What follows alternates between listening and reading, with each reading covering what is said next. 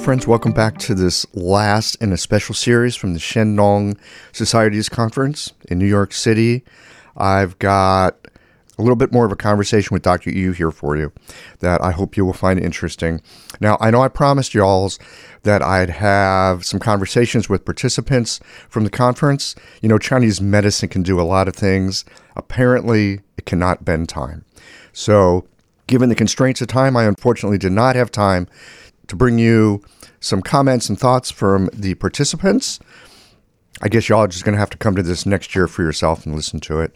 And thank you to the Shandong Society for having Qiological come out. It's been a wonderful way to spend the weekend. Learned a lot. Big thanks to Mayway Herbs for their fantastic t shirts, for their financial support, and for helping to promote the education of Chinese medicine practitioners, especially around the use of herbal medicines. One other thing, uh, thank you also to our friends at the Lantern. They listened to our previous conversation with Dr. Yu that went up just a day or two ago and sent along a fantastic article uh, written by Liu Duzhou, translated by Steve Clavey, that really goes into this six level chi transformation that Dr. Yu uh, and Michael Fitzgerald and myself have been talking about here today. So if this kind of thing is your cup of tea, it's in the show notes. Please check it out. As ever, thank you for listening. And here's our last little bit of conversation with Dr. Yu.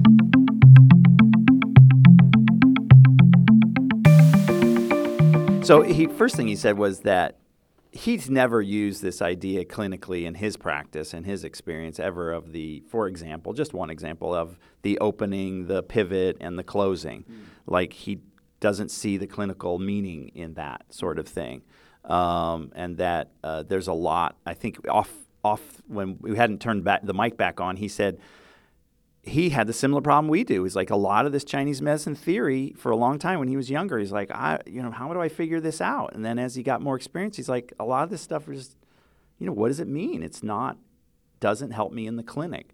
On the other hand, he said he does use this sort of chi transformation idea of what we just talked about the six channels and the, um, you know, uh, I have to remember them all in order now, but um, some of them from looking and approaching their treatment from the root, some from the branch, and some from the middle, mm-hmm. right? And the middle being, in, for example, back to Yang being Tai Yin. So what he just said was Tai Yin is the, you know, is the uh, ground floor of Yang Ming problems. And uh, so once you treat those, always there in the background is how's the spleen going to respond? And how's the you know don't overdo it with those cold medicinals. They're appropriate you use them but back there the spleen's going okay i can handle a little bit of this. He didn't say this is my wording you know but um, but just be careful because once you start beating on yang ming i'm going to take some of the punches. And that's part of what that means. So he finds that useful in considering how he approaches a treatment so back to the main point being that here's an experienced doctor. 老师，你看病多少年？四十八年。如果我真正的看，从从非正式的看，要一九六八年到现在十一年。Okay, so I just asked him how long he's been because I wanted to clarify. You know, here's a doctor who's been seeing patients. He said, depending on how you calculate it, from somewhere from 48 to 51 years, and if you didn't gather this from the uh, walk along the river, in talking to Dr. Yu and reading other things he's written, this man can quote not just the m- major classics, but books that are written that don't get talked about a lot. Of course, obviously, even in America, but even in China, that this guy has a lot of clinical experience, wrote a tiny book full of valuable things. He knows these books, you know. And so he's somebody who's saying to you, there's a lot of this theory that doesn't either make sense or don't know how to use it in clinic. Um, he's open minded. He's still trying to think about some of it and other stuff. I, I imagine. I didn't ask him the specific question. He's thrown it away. Like, forget that. So I think that's meaningful. Yeah. There was something else that I heard Dr. Yu say about sometimes people with not as much clinical experience really get involved in the theory and you can get you can sort of get lost in the theory whereas sometimes people with lots of clinical experience they don't rely so much on the theory as they do on the work that they've done and the results that they've gotten and they know that this does this and this does that and then later you know if you want to put it into a framework oh well here's a framework mm-hmm. i can stick it in But these are two different processes. One is trying to take an idea and make it fit reality, and the other is taking reality and going, okay, which of these ideas does it mm-hmm. sort of fit into? And, and, I agree with you, and I and I would say that some of the theory is useful because it's helped guide the clinic, and they and they can do that either readily or that through a, a, a, bit more time figure out how that it is meaningful. And this problem exists today where you'll find people who have written very beautiful books about all sorts of things, and then you come to find out, well, they in the clinic they're not that great.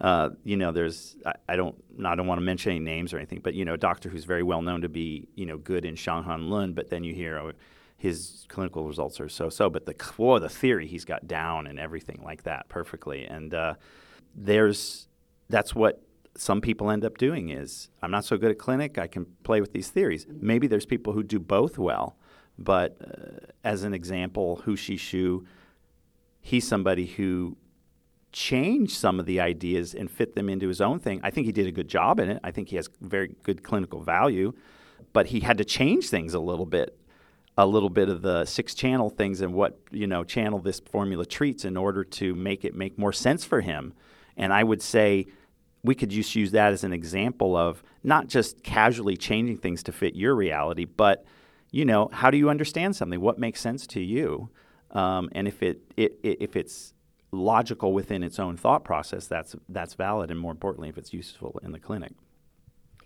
well i know for myself as a uh somewhat la- mentally lazy practitioner, I like it when I can come across a theory and I go, oh, this kind of explains a lot of things.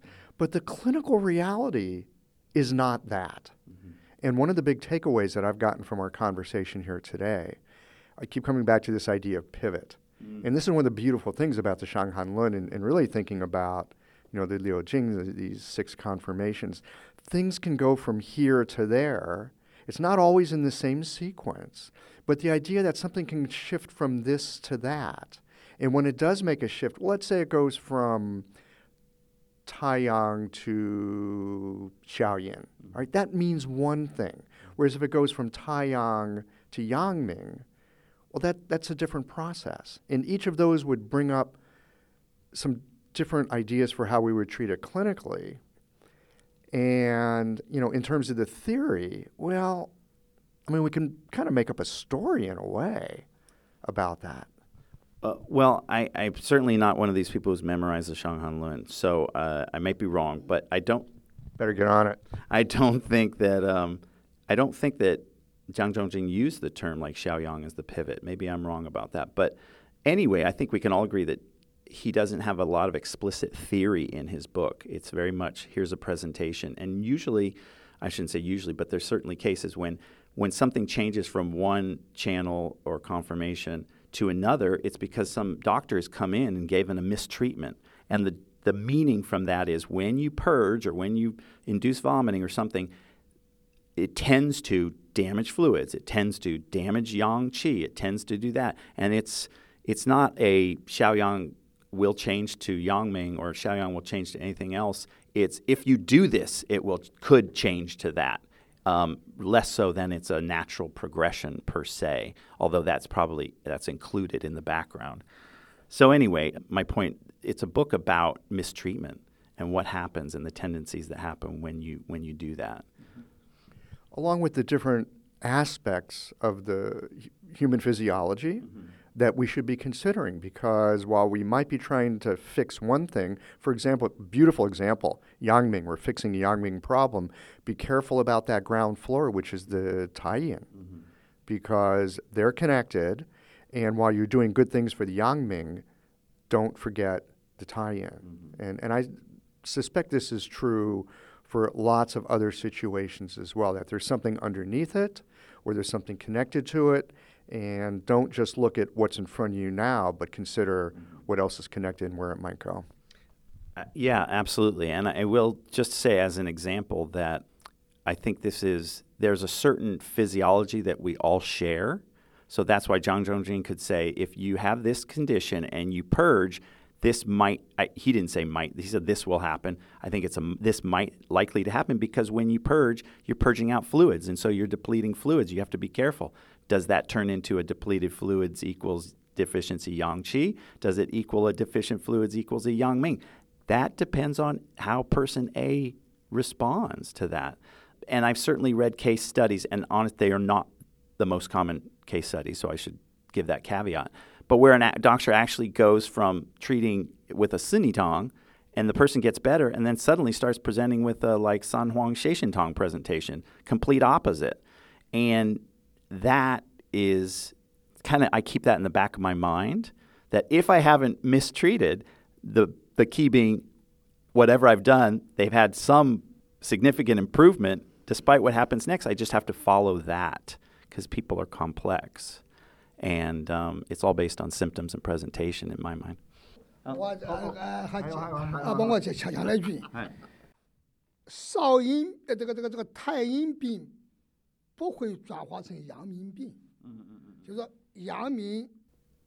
So, Doctor, you um, wanted to clarify something, which was that part of what we'd mentioned before about Yang Ming and the tie-in relationship, um, that and also really based on more importantly on his clinical experience is that he's seen lots of cases where Yang Ming disease can then evolve or perhaps devolve into a Tai Yin disease. He's never seen a Tai Yin condition turn into a Yang Ming condition.